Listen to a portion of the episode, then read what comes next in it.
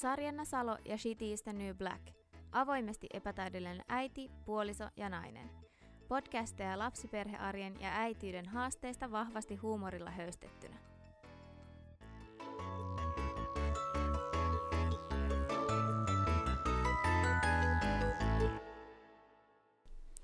Terve kaikki! Täällä Sarjanna taas teille höpöttelee. Oli tämmönen pieni kesäloma Shitty is the New Black podcastilla, mutta nyt ollaan taas uudella innolla täällä. Raskaus on edennyt nyt siihen asti, siis minun raskauteni, että ö, ollaan täysaikaisia ja tässä nyt odotellaan vaan sitten, että koska vauva haluaa tulla pihalle. Mutta jos hengästyn tässä nauhoittaessa, niin nyt ollaan todella siinä vaiheessa, kun pelkkä puhuminen jo saa mut hengästymään. Tähän, tänään voisin miettiä vähän tota puolison roolia tässä raskauden aikana, tai enemmänkin omaa suhtautumista puolisoon tämän koko prosessin aikana. Koska mä oon huomannut, että mulla on nyt tässä ehkä jostain, olikohan, olisiko raskausviikko 33 tai 34, niin tuli tämmöinen vaihe, kun ö, se puoliso otti siis aivan äärettömästi päähän. Siis ihan oikeasti joka ikinen asia, mitä se sanoi, niin sai mut ihan raivon valtaan. Kaikki sanat, äänet, äänenpaino, sanamuodot, siis liikkeet, eleet, ajatukset, keskustelun aiheet, sitten kun niitä ei ole tai että niitä ei keksitä, kotityöt ja sitten niiden tekemättä jättäminen, plus sit se vielä, että jos ne tehdään väärin, kaikki hajut, siis montakohan kertaa mies on tullut suihkuraikkaana sänkyyn, kun mä oon ollut nukkumassa siellä. Ja siis mua on jotenkin alkanut ihan äärettömästi ottaa päähän se haju, mikä ei mua koskaan ole aikaisemmin ärsyttänyt. Siis sehän on pu- puhdas hajustettu, hajustettu mies, niin ei siinä nyt aiemmin ollut mitään ongelmaa, mutta nyt oli. Ja siis montakaan kertaa Raukka on käynyt kiltisti pesemässä kainaloitansa, kun on ollut mukamassa liian stydit dödöhajut siellä. Ja siis onhan niitä asioita nyt ennemminkin ärsyttäisi, siis on asiat, asioita ollut, jotka ovat ennemminkin ärsyttäneet, mutta nyt jotenkin ne meni niinku kaikki aivan siis syvälle sieluun. ja siis ihan semmoinen vakiotarina, että mä täytän vaikka tiskikonetta ja sitten mä huomaan, että mies on jättänyt omia astioitansa pitkin poikin täällä. Ja sitten mä siis niin ajatuksissani tai mielessäni, kun mä täytän sitä pesukonetta, niin mä siis manaan. Mä manaan sitä miestä ja kiroilen oikein, että saakelit pitikö niin kuin, nääkin jättää tänne pitkin pöytiä ja onko me joku taloudenhoitaja tässä torpassa ja eikö voi laittaa vain 20 senttiä alaspäin, jolloin ne olisi koneessa ja kaikkea muutakin. Siis esimerkiksi musta tuntuu, että mies on yrittänyt jo pitkän aikaa kylvää sukkia tänne kämppään, niin niitä mustia sukkia löytyy joka ikisestä nurkasta ja niitäkin, nekin on saanut aivan raivon valtaa ja ei ole niinku ollut kyllä lainkaan helppoa mulla tämä elämä nyt tai sen 34 viikon paikkeilla sen jälkeen. Onneksi mä sitten luin tuolta Vauvalehdestä tällaisen artikkelin aiheesta ja siinä oli, että raskausviikolla 35 alkaa tämmöinen joku vaihe, että äiti haluaa ottaa omaa tilaa ja uppoutuu vähän omaan maailmaansa ja keskittyy ehkä ajattelemaan sitä synnytystä ja tällaista. Ja no se kyllä ihan piti paikkaansa, että ainakin tässä nyt viimeksi en ehtinyt tähän näille raskausviikoille, niin en tiedä onko tämä kuinka yleistä tai että onko tämä vain joku muu juttu. Mutta sitten jossain tässä vaiheessa, se toi kesti ehkä semmoisen pari-kolme viikkoa, mutta jossain vaiheessa tässä nyt on tullut täyskäännös tohon fiilikseen, koska nyt mä oon ihan, siis ihan niin kuin päinvastainen, että nythän toi mies parka on mun mielestä ihan siis parasta koko maailmassa. Mä, aivan, mä oon ihan siis vaaleanpunaiset rakkauslasit päässä koko ajan täällä.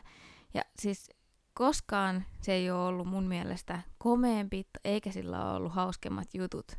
Mutta siis me ollaan ollut yhdeksän vuotta y- yhdessä, ja mä kyllä tiedän, en tiedä sitten onko se sitten miehen epäonneksi, niin tiedän kyllä, että teidän jutut oikeasti niin hauskoja ole. Tämä on ihan varmasti joku hormonaalinen reaktio taas, että ei, ei se niin hauska ole ehkä kuitenkaan. on, on kaikin puolin ihanaa, kun tässä on tosiaan niin pitkään oltu yhdessä, mutta hei rajansa kaikella. Ei se mitään sellaista vaaleanpunaista hattaraa koko ajan ole, miltä nyt elämän välillä vaikuttaa.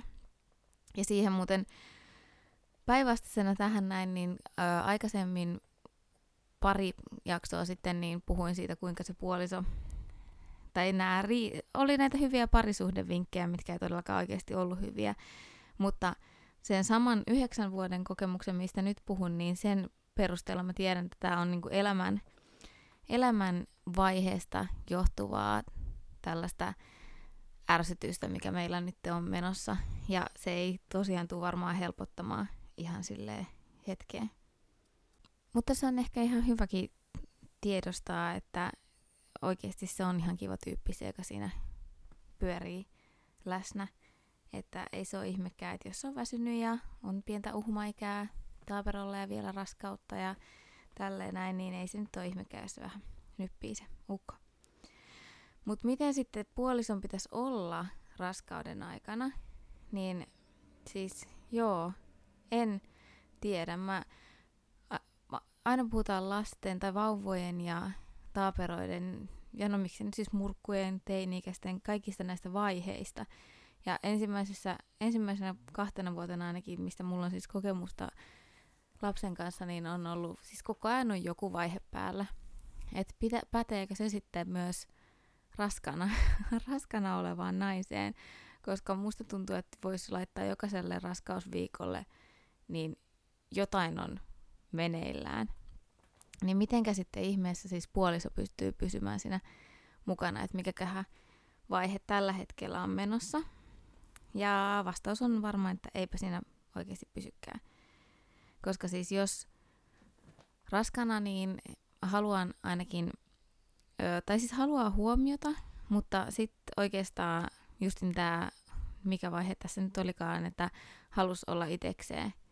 Ja sitten taas jos mies tai puoliso antaa sun olla itekseen, niin tulee vähän semmoinen fiilis, niin kuin, että eikö tätä paskaa kiinnosta yhtään. Niin kuin, että täällä mä nyt pyörin itekseni mahani kanssa ja sitten ei saa mitään huomiota. niin ehkä sekään ei ole hyvä.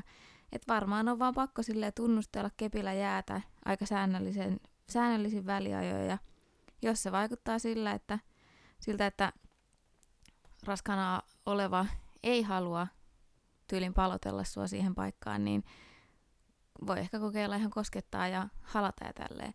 Yksi mun kaveri sanoi, että oliko se, että kahdeksan kertaa pitä, pitäisi päivässä saada tällainen oksitosiini ryöppy, mikä onnistuu halaamalla.